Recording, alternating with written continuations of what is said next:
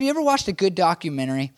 And I watched uh, one pretty recently that was about a baseball team that was in Portland uh, from 1972 to 1977. Uh, they were called the Portland Mavericks. They're an independent baseball team. The documentary is on Netflix and. Uh, and it was awesome, and I loved it. And I instantly became a fan of the Portland Mavericks. Not because they were a baseball team, which I like baseball, but not because they were a baseball team, not even because they were located in Portland, just because of like the backstory. And I actually, on my Christmas list, and I received this from my parents, uh, had a couple of Portland Mavericks things, a hat and a shirt. And so you'll, you'll see my Portland Mavericks hat and shirt eventually. But it was all because like I saw the story about this team and, and how it came together and, and about about how the people were a bunch of misfits that were on this team and how the fans really reacted to this team in Portland, how well it fit Portland and its weirdness. And I, I and I heard that it was like the most fun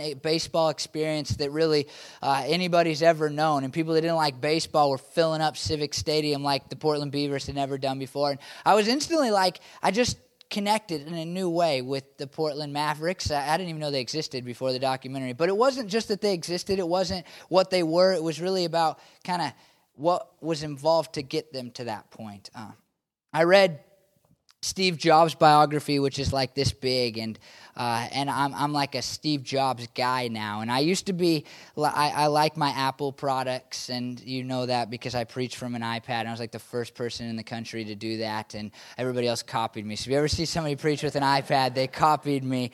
But but I, I've always liked Apple. But then I read Steve Jobs' biography, and it was like it was like different it, was like everything that had gone into his life and, and kind of led to the iPad and to the Mac and to the iPhone, like everything that kind of came together to make those things happen and who he really was, even when he was really a jerk, which he could be. It like all kind of, after I read that book, it all came together. And now I like, I, I, I would bleed for the iPad and for Apple, and, and I, will, I will stand up strong and tell you why every other computer is garbage and about how Apple is different because it, they really are driven by design first instead of by engineering first, and now other companies are copying that and trying to be like them.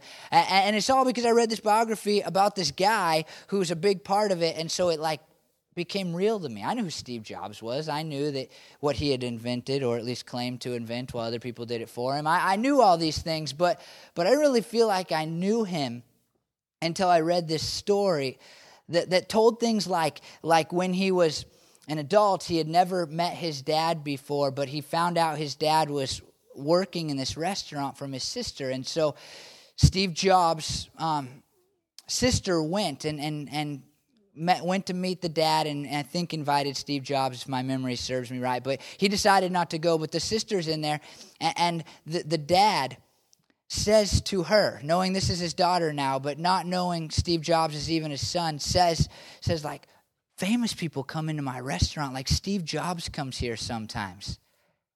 And it's like, wow, all of a sudden, like you feel a new connection just knowing that his dad was trying to impress his daughter by saying his son was there, not having a clue that his was his son at all. And it's pretty cool to know that that impacted Steve Jobs, that story, to go, wow, my dad thought something of me, even if he never knew who I was. My grandma on Thanksgiving uh, likes to have people read stuff, it seems like. But this year she's like, hey, I got this book on Squanto. And you've heard of Squanto.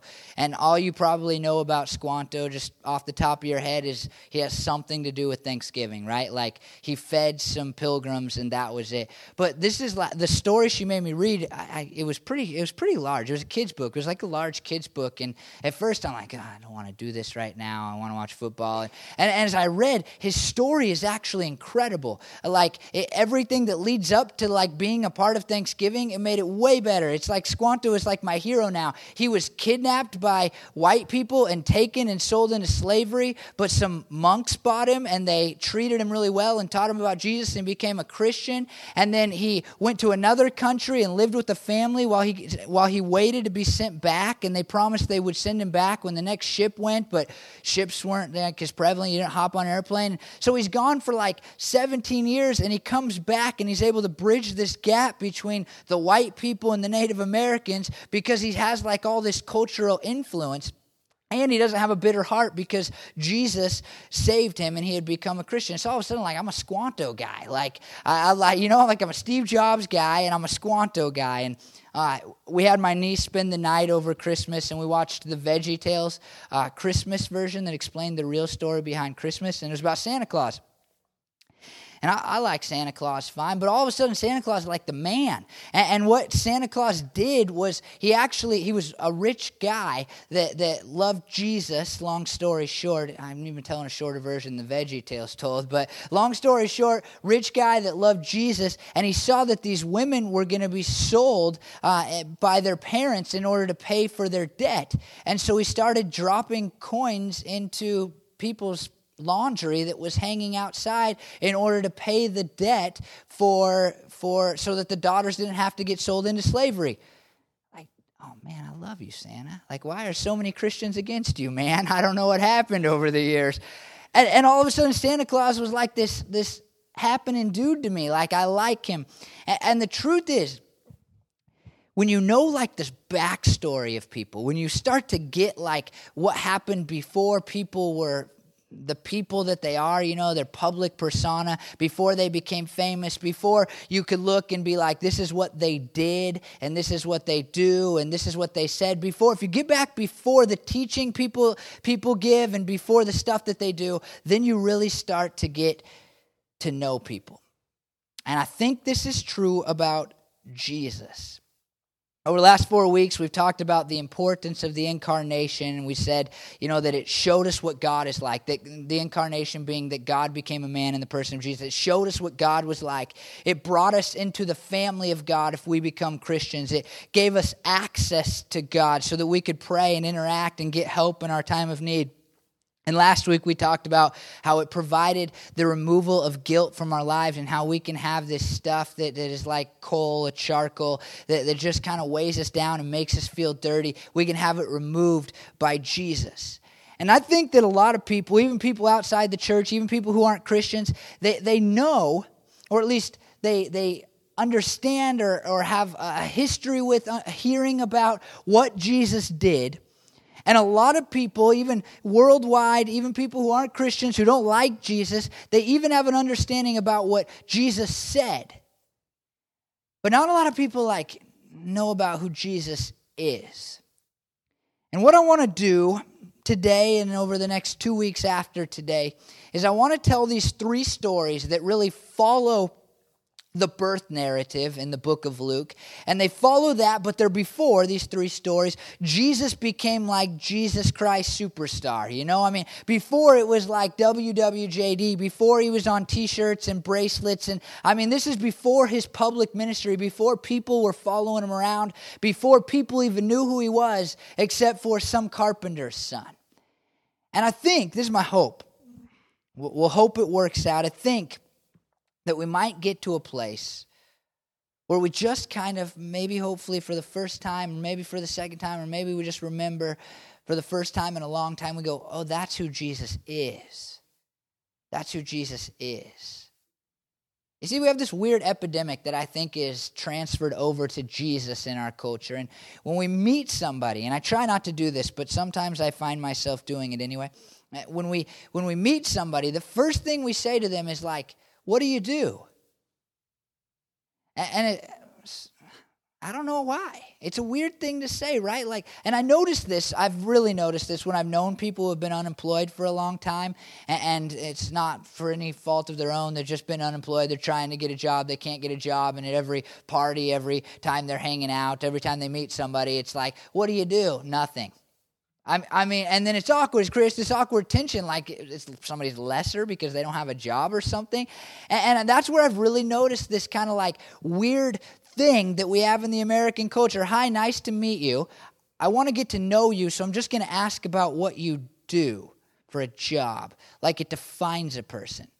And it's like that has become Jesus to us. And when somebody talks to you about Jesus, you don't really talk about who Jesus is. You talk about what Jesus did and you talk about what Jesus taught, but not really who Jesus is. And so, my goal in this series that is named Meet Jesus is, is hopefully just that we will like meet Jesus Not just go, oh, yeah, Jesus, he's like king, savior guy, but like just kind of get to know him.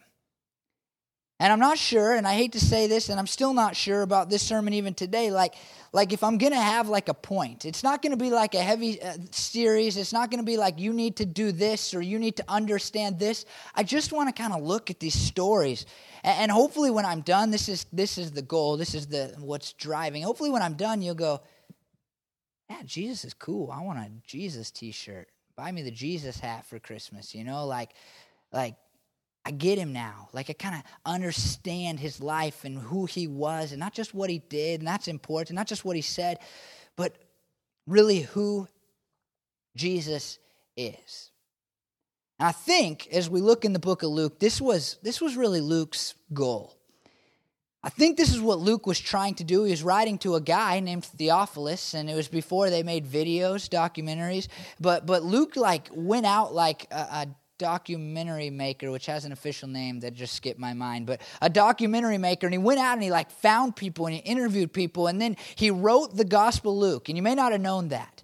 That's how Luke did his work, where Matthew was with Jesus, John was with Jesus. They hung out, they lived through these things. Luke was like, I need to write like the best version of this story possible more educated than the other writers of the Gospels.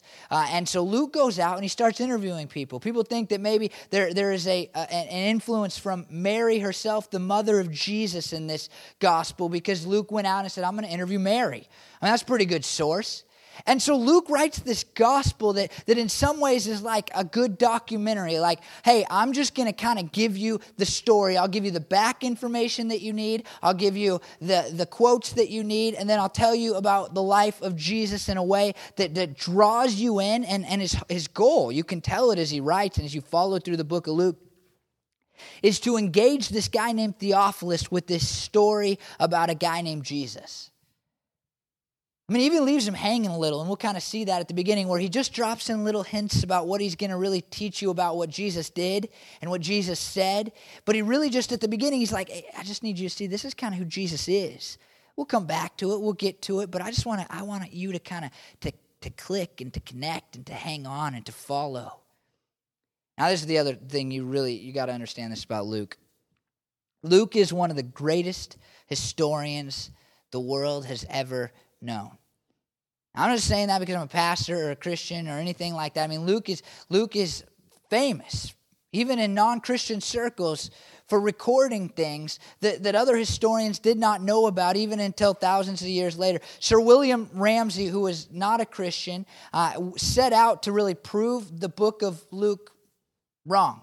That was his goal. Like he, he made it his mission to say, look, I'm going to prove that this is not historically accurate document, that this documentary is all messed up, and that Luke said things that aren't true, and that the dates were wrong, and that the names were wrong, and that things are messed up. And this is what he wrote after he finished it all. Luke is a historian of the first rank.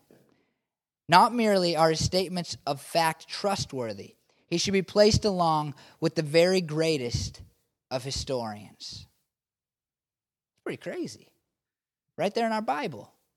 Bible that, you know, most people wouldn't even care about the history because it's in the Bible somewhere. But, I mean, this is a guy that didn't like what Luke wrote necessarily, but still, at the end of his study, said, yeah, well, even if I don't like the point and that he's proven Jesus, he still didn't get much wrong in there. He may not have got anything wrong as far as the dates and the names and the Roman history. Uh, at Auckland University, their professor of the classics said this For accuracy of detail and for evocation of atmosphere, Luke stands in fact with Thucydides. The Acts of the Apostles is no shoddy product of pious imagining, but a trustworthy record. It was the, it was the spade work of archaeology which first revealed this truth. So he points, he says, Look, we now understand that Luke is one of the great historians because of archaeology. And this is the thing about Luke. For like a thousand years, people constantly, liberal Bible scholars were constantly dis, uh, disrespecting Luke as a historian because they didn't know the things that Luke knew. And, and the historicity of the book of Luke was questioned for over a thousand years. Like, well, he couldn't have been right because we don't know that this ever happened. But now, as archaeology moves forward further and further, and we find more and more stuff because we dig in the ground, Luke is more and more proved right every day like this. There was something found in 1905 about a census taken around the time of Jesus. You can look at it today. You can look at the document. It still exists. You can actually download it online, I found this week, in PDF form in all its Latin glory. And, and, and history has proven what Luke already said.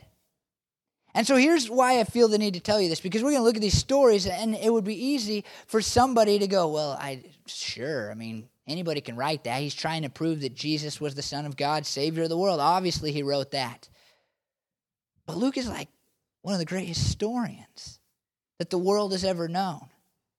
And I'm pretty sure that if Luke wanted to kind of be a shady character, kind of put in some false details, he would have left out some of the names that people could actually prove wrong. You know, he would have left some things out, kind of just kind of glossed over it, not giving you the documents, not giving you the facts, not giving you the names, not giving you the exact time period, because then nobody could follow up, nobody could check on it. But it's as if Luke is saying, Look, I want you to check up on it. I want you to go to every person that I've interviewed. I want you to go to every document that, that you can find, and I want you to check what I'm saying because what I say is true, and it's the reason that you need to learn more and hear more and, and love more this person named Jesus. And we begin this first story in Luke 2 22 through 24, and here's what he says. And when the time came for their purification according to the law of Moses, they brought him up to Jerusalem, talking about Jesus, to present to him the Lord. Present him to the Lord, excuse me. As it is written in the law of the Lord, every male who first opens the womb shall be called holy to the Lord. And to offer a sacrifice according to what is said in the law of the Lord, a pair of turtle doves or two young pigeons. So, purification for a woman came 40 days after she gave birth, and she would come to the temple and she would do her sacrifices because she was ceremonially unclean and probably physically unclean after giving birth to a child. They made me watch a video in middle school, and so I'm pretty sure about that physical part. And, and so uh, she would be ceremonially unclean, not right with God. And so, 40 days after she gives birth, she makes a trek. Mary and Joseph make this trek so that Mary can be made pure again in the eyes of God. Now, the other part of this deal, the other part that's really interesting and kind of important for us to understand, is that every firstborn, as it says here, was, was to be made holy to God. And so, what that meant over time is that the parents would come with their child, they would present him to the Lord, say, He is yours. This is the firstborn male in our family. He is yours, God. Do with them as you please. And then, uh, and this is funny to me, it's a little weird, they would pay five shekels and then they would get their baby back. So the idea, the intent is kind of they're there to serve the Lord, but it's like, God, we'll give you this money so that we can keep our baby. And it wasn't like Mary and Joseph were bad for doing this. This is just how it went. This is what they did. And it was an option that God had given people. You present your son, and then you can pay for them and get them back, and they can come home with you, but they're still mine. They are still set apart for me. Um, now, Mary and Joseph go there and they do this, and it shows that they're poor because they use two turtle doves and two pigeons. And, and all of this is kind of connected, this, this ritual of buying back your baby from the book of Exodus when God saves uh, the firstborn of every Israelite family and frees people from Egypt and the slavery that the Israelites were under. And so it's all pointing to the Old Testament, and it's all pointing to this. This is the primary thing. This is what you need to hear, this is what you need to understand. It's pointing to how righteous, to how holy, to how much Mary and Joseph loved God. It just wants you to know right up ahead of time that these are no crazy people. These are not people who are just flying by the seat of their pants. These are people who care to follow the will, the way of God. These are people who love the Lord with all their hearts. And you're going to see this theme continues. And it matters to Luke that you understand this because Luke has already said some crazy stuff that he might have, uh, have gotten from the mouth of Mary. Like, yeah, this one night, an angel came and he talked to me about how I was going to be I was going to have a son and I was to name him Emmanuel which means God with us. Sounds a little crazy, right? I mean, you're going to need like some character background here because if somebody says that to me on the side of the road out here, you know, I think crazy.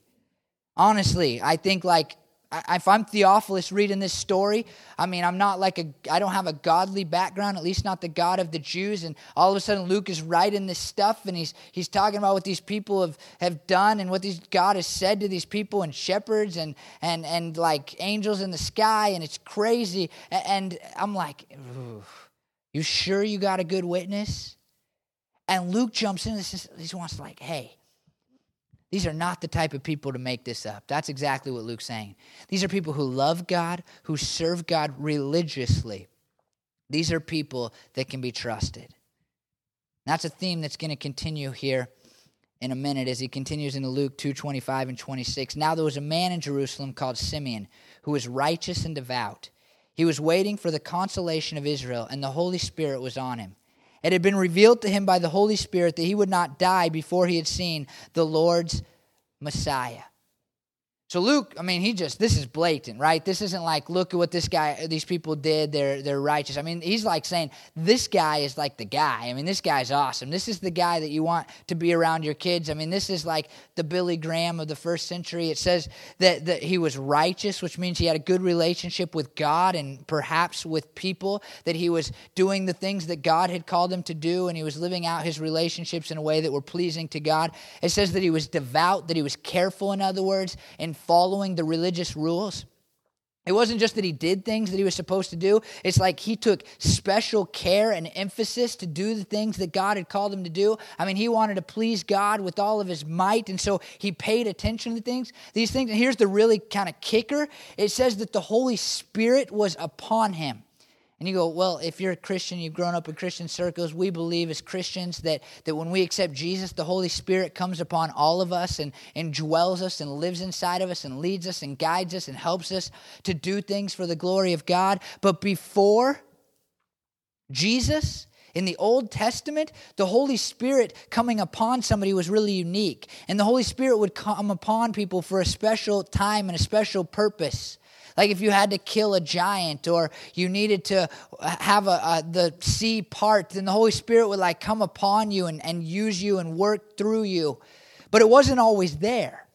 And we read of these special instances in the Old Testament before Jesus died and rose again, and, and the Holy Spirit came and created the church. We read of these special instances where the Holy Spirit would come upon somebody. But here, it says about this guy named Simeon that the Holy Spirit was constantly upon him. The Holy Spirit's just moving in this guy's life. That God is like resting on this man in a special, unique way that was clearly not normal for the time. And this guy is waiting for the promised Messiah. And not only is he waiting for it, but God is, this is so crazy. I mean, just to be this close to God and this much uh, connected to God, God has promised him that he won't die until he sees the Lord's Messiah, until the one who has been promised for thousands of years comes into the earth. I mean, this this is like this is like a guy. I mean, this is like everything I want to be is like summed up in this person named Simeon. This is like an incredible person that, that you just have to believe everybody looks at, and, and you kind of maybe have had this person in your life, or maybe you wish you had this person in your life. Like, that person loves the Lord. That person is anointed by the Lord. That person is used by God. God speaks through that person and to that person. I mean, this is a pretty special man and listen to what this says. I mean, I just, this is my hope for this series that you won't just, uh, maybe you've heard this story. Maybe you're like, I know this stuff, but like pay attention to it today. Really meet Jesus because this is incredible. And if we could get movie footage of this, you would be blown away. I mean, this would be like, this would be, if they had, where we're in the temple, we're about to go, if they had like, like uh, uh, footage from the security cameras, I mean, this would be an incredible moment. Listen to what it says. Moved by the Spirit, he went into the temple courts. When the parents brought in the child Jesus, that's Mary and Joseph, brought in the child Jesus to do for him what was the, what the custom of the law required, Simeon took him in his arms and praised God, saying, Sovereign Lord, as you have promised, you may now dismiss your servant in peace. For my eyes have seen your salvation, which you have prepared in the sight of all nations, a light for revelations, revelation to the Gentile, and the glory of your people Israel. Just picture this scene is incredible. This is an incredible scene. This is one of those stories that I feel like just you just go past it and you jump to other things. But this this is an incredible scene. And you need to understand this scene if you're going to have the backstory on Jesus. And I think Luke records it because he's going, hey, if you really want to know Jesus, not just know about Jesus, not just know what Jesus did, but really know Jesus, then you need to understand this. I mean, he's 40 days old. And he comes into the temple with his parents the place of God's strongest presence, the place that God would fill up on occasion so strongly and powerfully that the people could barely move around. I mean, the place from which God spoke, the place from which the people were supposed to speak when they really wanted God to hear them and to respond to their prayers and their call for, for uh, help and their call for salvation and their call for forgiveness. And here comes Jesus probably not wrapped in the swaddling clothes anymore, but being carried by his parents into this place, the place of God, and the place that really was the center of everything Jewish, everything that the nation of Israel stood for, everything that made them different from all other peoples on the, the world. And Jesus is carried in there. It's just a plain, simple day for Mary and Joseph. They kind of moved past the craziness, probably. The shepherds had come really early after the birth. The angels had already talked to them quite a few months earlier because she has now given birth to the prophesied son. And here they are 40 days later, probably thinking life was normal, thinking diapers are terrible, and I wish this kid would sleep. And they saunter into the temple to do what God has called them to do because they were holy, devout people. And this guy, that everybody knows and everybody loves and everybody thinks highly of just takes Jesus in his arms. And it doesn't show in most translations, but the first word that he says, and in Greek, when, the, when they write Greek, and this is in Greek, as in most of the New Testament, the first word is there for a purpose. It's used for emphasis. They don't use an exclamation point on a word, they just move it to the front. It makes it terrible when you're taking a Greek class. But this Greek sentence begins, his speech begins with the word now. I mean, this is like the moment for Simeon. It's like now, now. This is what I've been waiting for. This is the now. This is the present. This is everything I long for and everything I hope for and everything that was promised to me now. You can kill me, God. I mean, that's crazy, right? I mean, carrying your baby, you walk in, one of the most holy, righteous people that live at your time comes in grabs your baby and says, Now, God, you can take my life. I'm ready to depart. I don't care anymore. I've seen everything that I need to see. My, I mean, think of this way my dreams, my hopes, my passions, my vision has now been fulfilled. Isn't that nuts? I mean, isn't that crazy? I mean, you think about people's dreams and their hopes and the things that they want to do before they die, their bucket list. Simeon has one thing on his bucket list, and God has promised him that it's going to happen. You're going to see my Messiah, the one who's going to save our people. And he takes this little baby, 40 days old, like six weeks old to put it in our terms, and he says, Now you can take my life in peace because now I have seen everything, I have done everything that I really want to do. I mean, that's nuts. That's crazy. That's one of those stories that you need to remember if you're going to understand Jesus. I mean, I thought about this, and you think about when you look at somebody's life, and you think about what people have said about them when they're little. And when you look at somebody and they get a job or they get a degree in a certain area, people always look back and go, Hey, I remember. I, I, mean, it's not surprising at all you're a fireman because when you were a kid, you always wanted to be that for Halloween. You know, or everybody always said you would. And here, you have this righteous man just pick up a baby and say, it's pretty important what righteous, holy godly, smart people say about you, right, when you're young. And he just picks him up and says, Now you can take my life because my eyes have seen your salvation. Isn't that crazy? I mean, this is about what Jesus does. I don't think Simeon even had a clue what Jesus was going to do. I don't think Simeon could have really understood. He could have, but I don't think he probably did, given the nature of what Jewish people thought about the Messiah. I don't think he really understood that Jesus was going to die on a cross, that Jesus was going to be resurrected, that Jesus was going to go into heaven and send back his Holy Spirit. I don't think any of those things come to mind for Simeon as he picks up this baby and says, Now you can take my life.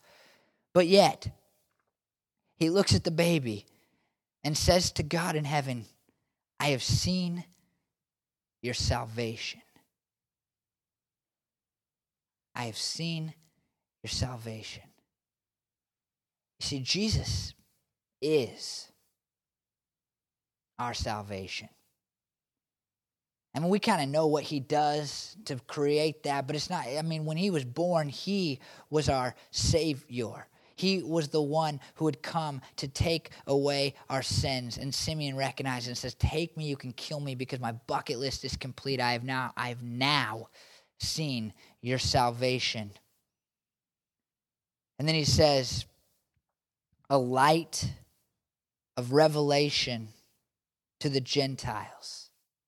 Now, this is most of you here are Gentiles. I think uh, a very high percentage of you are, are Gentiles. That means non Jewish people. And, and I, this is so underrated. This is, I mean, this is this is irony for one thing because they're sitting sitting in the middle of of the Jewish world in the temple. They're sitting in the place that defines the Jewish people and separates them from everybody else. We have the temple, you don't. We have God's presence, you don't. We have access to God, you don't.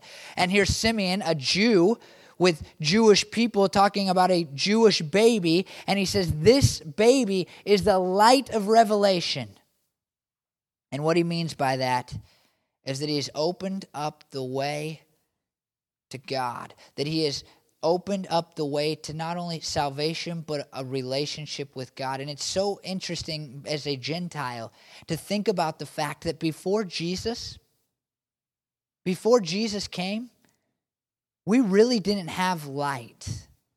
We didn't have light that showed us what right and wrong was. We didn't have light that showed us the way into heaven. We didn't have light of the warmth and the peace and the joy that comes along with Jesus. We were in darkness. And we lived 2,000 years after this moment. But for a guy named Theophilus, who was growing up hearing about false gods, Hearing about all these gods that couldn't help him, that just demanded things from him, that didn't give him any access to themselves. These gods that just demanded from him all the time, but never really presented any help. They left him in darkness. I mean, Theophilus, the first reader of this book, would have gone, Whoa, whoa. And as we sit here, 2,000 years later, we should go, Whoa, too. If this baby's not born, then you are living in darkness. You are living without a moral compass. You are living without a chance at true peace, joy, forgiveness, love, forgiveness, all the things that come along with Jesus. And you are living without a direction on how to have a relationship with God, which every person, I believe, craves somewhere, maybe deep in their souls. And as, as Simeon picks up Jesus, He says, now there's light for the non Jewish people. I mean, this baby was before he did anything, before he said anything, when he came into the world, all of a sudden God said, This is the way to me. This is the way to joy. This is right and wrong. This is what it's like to have a relationship with me. Because Jesus came in the world, and as soon as he started living, he started shining. And he started shining on the path that leads to God. It's pretty incredible. It's not, it's like one of those things we just skip right over, but I mean, he's 40 days old and already Simeon has seen a light of revelation to people who aren't Jewish. And then he says a glory, the glory for the Israelites, for the people of Israel. Saying that Jesus is the one who makes Israel look good. And I believe that's still true today eh, because all the promises that pointed to Jesus, the birth of Jesus, it all came from the Jewish people. And, and for many, many periods in the history of the world, the history of the church even, there's been an anti Semitism that says, well, the Jews rejected Jesus. When you read the Bible, when you read things like this, we ought to say, Well, thank you for giving us Jesus. We are glad you provided us the promises and held on to the promises that pointed us to Jesus and proves Jesus to be the Messiah of the world. You see, for the Jewish people, Jesus acts like Christmas lights on a tree. It just makes them look better, it, it glorifies them, it shows them off to the rest of the world. I mean, Simeon takes this baby, and I'm not sure uh, the details of what he says are more important or less important than the scene itself because I think the scene is pretty cool. I think just the fact that he takes this baby in his arms says, Now kill me, God, I don't care anymore. And by the way, the language actually suggests that Simeon dies shortly after this. It's like, Kill me, die, it's done. He doesn't care anymore. I mean, I think that scene's pretty cool, but, but what he says is, is pretty cool as well that Jesus is, and this is something Jesus declares in the book of John, the light of the world. I mean, Jesus is the one who makes it so that we are no longer blind, but we can see. Jesus is the one who shows us what right and wrong is, and Jesus is the one who provides everything that, that, that is truly and ultimately good, and Jesus is the one who shows us the way to God. Jesus is the light of the world.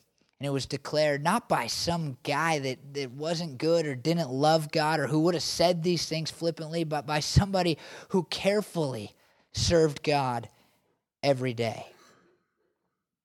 And, and this is what I think our response should be. And it's 233. It said, The child's father and mother marveled at what was said about him. Marvel means to wonder, to marvel, to be astonished, to look on with wonder and amazement, to wonder, to marvel at. And I think, I don't know, maybe you're like me, maybe you're different than me, I don't know, but but sometimes when it comes to Jesus, these incredible stories, like this one we're in the middle of, like, well, I heard it before. I read it once. Yeah, but it's still incredible. I mean, Mary and Joseph had already been already been talked to by angels. That's pretty crazy, right? I mean, they had already heard who their son was and what their son was going to do. They knew about it. And then a bunch of shepherds showed up. And I mean, out of nowhere and said, Hey, we saw a bunch of angels in the sky, and they came and they worship your baby. I mean, your baby's not even 40 days old at that point. Your baby's like hardly any days old. And these shepherds worship your son. I mean, nothing could maze him anymore, right? I mean, they'd heard it already. But then 40 days later, this godly man holds their baby and they are blown away by it. Like, is this really happening?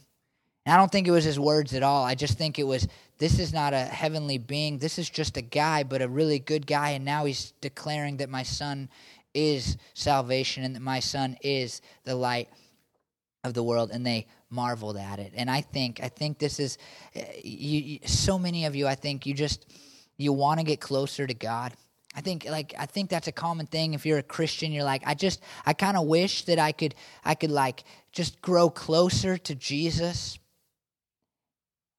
and then a lot of you go like, I wish that I could I would just read the Bible more. You think that's the magic pill. If I just read the Bible more, then then I will magically grow closer to Jesus and everything will be all right. And and here's why I think you miss those two things so often. Because you don't marvel at the stories about Jesus. You read the Bible like some kind of textbook. You just go, oh, crazy. Yeah, super righteous guy picked up their baby when he was 40 days old and declared that he was the salvation of the world. I mean, that happened to Walmart last week. I I mean, come on, like this is an incredible thing and an incredible story and it continues. Because Simeon blesses them and then said to Mary, his mother, behold, this child is appointed for the fall and rising of many in Israel and for a sign that is opposed, and a sword will pierce through your own soul also, so that the thoughts from many hearts may be revealed. I mean, there's Mary and Joseph marveling, and then Simeon blesses them, but then he turns and he says, By the way, it's not all going to be great. Because you're thinking, wow, I got superstar child, right? I mean, come on. We've had shepherds. We've had this guy. He's awesome. There were angels involved. The wise men haven't shown up yet. They show up like between verses 38 and 39 in Luke 2. Uh, but, but like some crazy stuff is happening. Superstar child. And then Simeon points out in a prophetic nature, no, no, no, it's all not going to be great all the time because he is appointed for the fall and rising of many in Israel. This can mean one of two things. This can either mean that some will fall because of Jesus, some will go to hell because they'll reject Jesus, and others will rise, they'll go to heaven, or it can refer to one group and be saying, people will fall. They will humble themselves before Jesus. They will lower themselves because they love Jesus and they recognize who he is. And then they will be raised by God ultimately. The language is unclear, but either way, he says, look, Jesus is going to challenge things. And he's even going to challenge you. A sword will pierce your own soul too. And there's two ways to take this. Either this can refer to the fact that Mary and the family seemingly don't understand Jesus' ministry despite everything that has happened. And at one point, his family seems to outright reject his ministry because they really don't get it. And they're like, well, I grew up with them, and how can he be saying all these things that he's from heaven and they don't get it? Or it can refer to the fact that Mary will watch her son die on a cross. But all in all, and this is so this is just so crazy. Simeon says that Jesus is going to be the dividing line, the litmus test. He is going to be the very thing that reveal people's hearts, that show their innermost thoughts, that show how they think about God. Because when you look at somebody and you see their reaction to Jesus, then you ultimately see how they are responding to God we have this false notion, and I think it's it's it's infiltrated the church. We think like people can really love God, love the idea of God, kind of be godly people, but not love Jesus. It's a false belief because Jesus declares who you are in your innermost being. Your response to Jesus is what determines whether you have a right relationship or a wrong relationship with God. Your response to Jesus says whether or not you want to please God and be right with God or not. We kind of get that, right? We can kind of see that.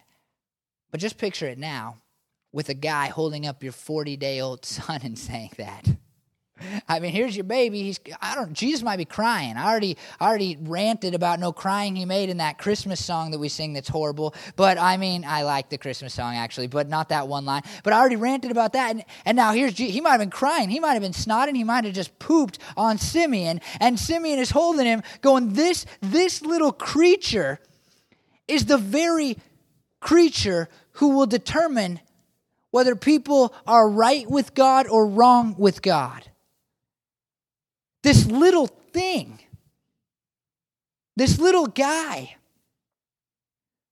will tell you whether a person loves God and is right with God or not. That's crazy. I mean, that's like one of those, whoa. That's like, wait, Squanto went to Europe? Santa Claus put money to pay for people so they didn't have to go into slavery? Steve Jobs' dad talked about him, even though it, he didn't know it was his son. I mean, Jesus was held up by a guy at the temple, and he declared that he was the Savior and the light of the world, and that people's hearts would be revealed based on their reaction to this little baby. I can't ignore this. I think that's exactly what Luke wants from Theophilus. Not like, hey, he's going to die on a cross and you need to believe and, and then you get to heaven. He's just saying, hey, hang on here because this is an incredible story, a wild ride that you are going to witness through my words. He continues, and I'm not going to talk about this for, for nearly as long, but there was also a prophet, Anna, the daughter of Penuel of the tribe of Asher. She was very old. She had lived with her husband seven years after her marriage and then was a widow until she was 84. She never left the temple but worshiped night and day fasting, and praying. So, another awesome person. I mean, this woman is, it doesn't mean that she's at the temple every second of her life. It doesn't mean that she always fasts and prays, but, but her life is like wrapped up in being about the things of God. You could say, like, she was always at church. She was about being where God was and doing what God wanted her to do. And she was devout and she prayed and she fasted, which means to not eat because you want to show God that you understand that He is great and you are not, and you're fully relying on Him, and there's a lot more to it. But, but I mean, this is a, a woman that is devoted to God and who was chosen to be a widow for a really long time because she loves God and because she is choosing to serve God in a special and unique way. And in Luke 2:38 it says coming up to them at that very moment she gave thanks to God and spoke about the child to all who were looking forward to the redemption of Jerusalem. Here's the crazy part the Israelites hadn't had a prophet in like 400 years. And here's this woman named Anna, little old widow woman, and she comes up and is described as a prophetess. And all of a sudden, she becomes one of the first missionaries for Jesus. That's incredible. I mean, here's a woman that's at that temple every single day, praying, devout, loving God, doing whatever God wants her to do. This is not some crazy lady that wanders up on the street because she's been doing meth and goes, hey, your kid's going to be cool someday. This is Anna. I mean, this is a woman that everybody knows and respects, and the temple guards would have said, hey, how you doing, Anna? You're here again. And she shows up, she takes the baby in her arms, and she starts looking at everybody and goes, here's the baby that you need to know about. Here's the one who is going to bring the redemption that we have longed longed for for thousands of years. And we need to say, wow. We need to say, wow. Luke concludes when Joseph and Mary, and notice this because it's, it's proven the same point. These are not some crazy people. These are people who loved God tremendously. They would not have made up these things. These are good witnesses to this story. These are credible witnesses to the things that I'm writing, to the things that are being said. When Joseph and Mary had done everything required by the law of the Lord, they returned to Galilee, to their own town of Nazareth. And the child grew and became strong. He was filled with wisdom, and the grace of God was on him. I mean, here you have four great, great people just declaring some incredible stuff about this kid named Jesus. And I want, I, I hope, I just want, I want you to even, this is your homework, go home and read this again. Just go read the story in its entirety because I broke it up to just kind of insert some things. Just go read it. And, and I think that when we read this, our response should be to marvel. To go, this is not normal. This is not regular. This is not day to day stuff. This points to the fact that Jesus really was the Savior, the light of the world, and I am going to treat him as such. You see, the reason I don't think that I need great points in these stories is because I'm convicted and convinced that, that people live for Jesus more, not just when they hear certain truths that they need to do differently, but when they really like him more. And I think it's easy to love somebody when you know kind of what they do and what they said. You can kind of you can say, "Oh, they're awesome and they're great and they did great things." But when you really know somebody, when you really get them, that's when you really like them. That's when you really want to to be good to them. I mean, when I I talk, I've talked about this before, and this is I'll finish with just this. Uh, it, I've been married for six years now. And if I'm being totally honest with you, and Bryn already knows this isn't going to be a shocker to her, it's only been in the last two years where I've really felt like Bryn was was on the same level as my family. Because we didn't have backstory, we hadn't been through it together, we hadn't cried together enough, we hadn't hurt together enough, we hadn't lost loved ones together enough, we haven't seen problems together enough. But but when you really start to like have some backstory, and where all of your memories are kind of wrapped up in these things that happen and you no longer have you're like I, I, think you were there probably. Like chad you were five years old. Oh it seems like you were there you know? When you really start to get somebody and you have a story with them and you understand not just kind of what they do and what they say which is what reveals people to us sometimes but really who they are and what they've been through then you're in the fight with them And so as we read these stories and you look at this story and you go home and read it again, I just want you to go, this is who Jesus is. He was a little baby that some great people held up and declared, this, this right here is the Savior. But not only is this the Savior, this is the one who makes it so that now, now, I can depart in peace. Now you can kill me. Now you can die because I have seen everything I want to see. I have experienced everything I need to experience. Will you pray with me, Lord?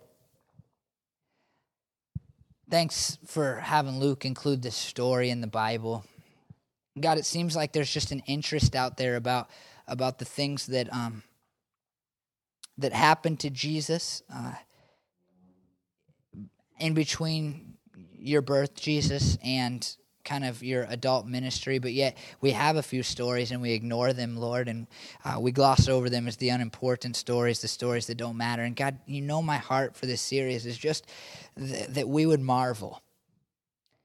God, I pray that we would just kind of marvel at you and the life that you lived not a regular life. I mean, you were fully human, and we spent four weeks talking about that. And your humanity made it so that we could be saved and be part of your family, and we could understand what, what God is like and, and, and all these things, God. But you lived like this incredible human life. And Lord, I don't want us to like forget about them these stories. I want us to pay attention to them and, and to grasp a hold of them. And, and, and at the end of it, when we've read it and when we've pondered it and we've reflected on it and when we've looked at the details of it, God, I just want us to go, whoa. Jesus was somebody that I have to pay attention to. And I pray, God, that this morning through this story and as we go through these weeks and these stories god the next two weeks and the stories we'll, we'll see that, that, that we'll just go whoa. God and we'll kind of kick off the new year not not just learning more about you but just really understanding you better and that we would stop relegating you. God, I pray, God, in this next year, we would stop relegating you to a list of facts that we can list off. And somebody says, Who is Jesus? And we go down the facts, but we say, like, Jesus is this, this person, this God that I know and love and I interact with, and I know about his childhood and when he was a baby, and, and I really get him because I'm connected to him. He cares about me, and I care about him.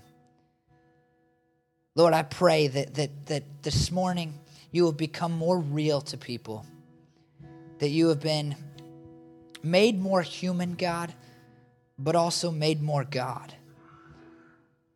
And I pray, Lord, as that happens in our lives, that we would serve you better, that we would care about you more, that we would want to please you, God, in a stronger, more powerful way. Thanks for coming to earth. Thanks for being so awesome, Lord. We love you. And we pray these things in your name. Amen.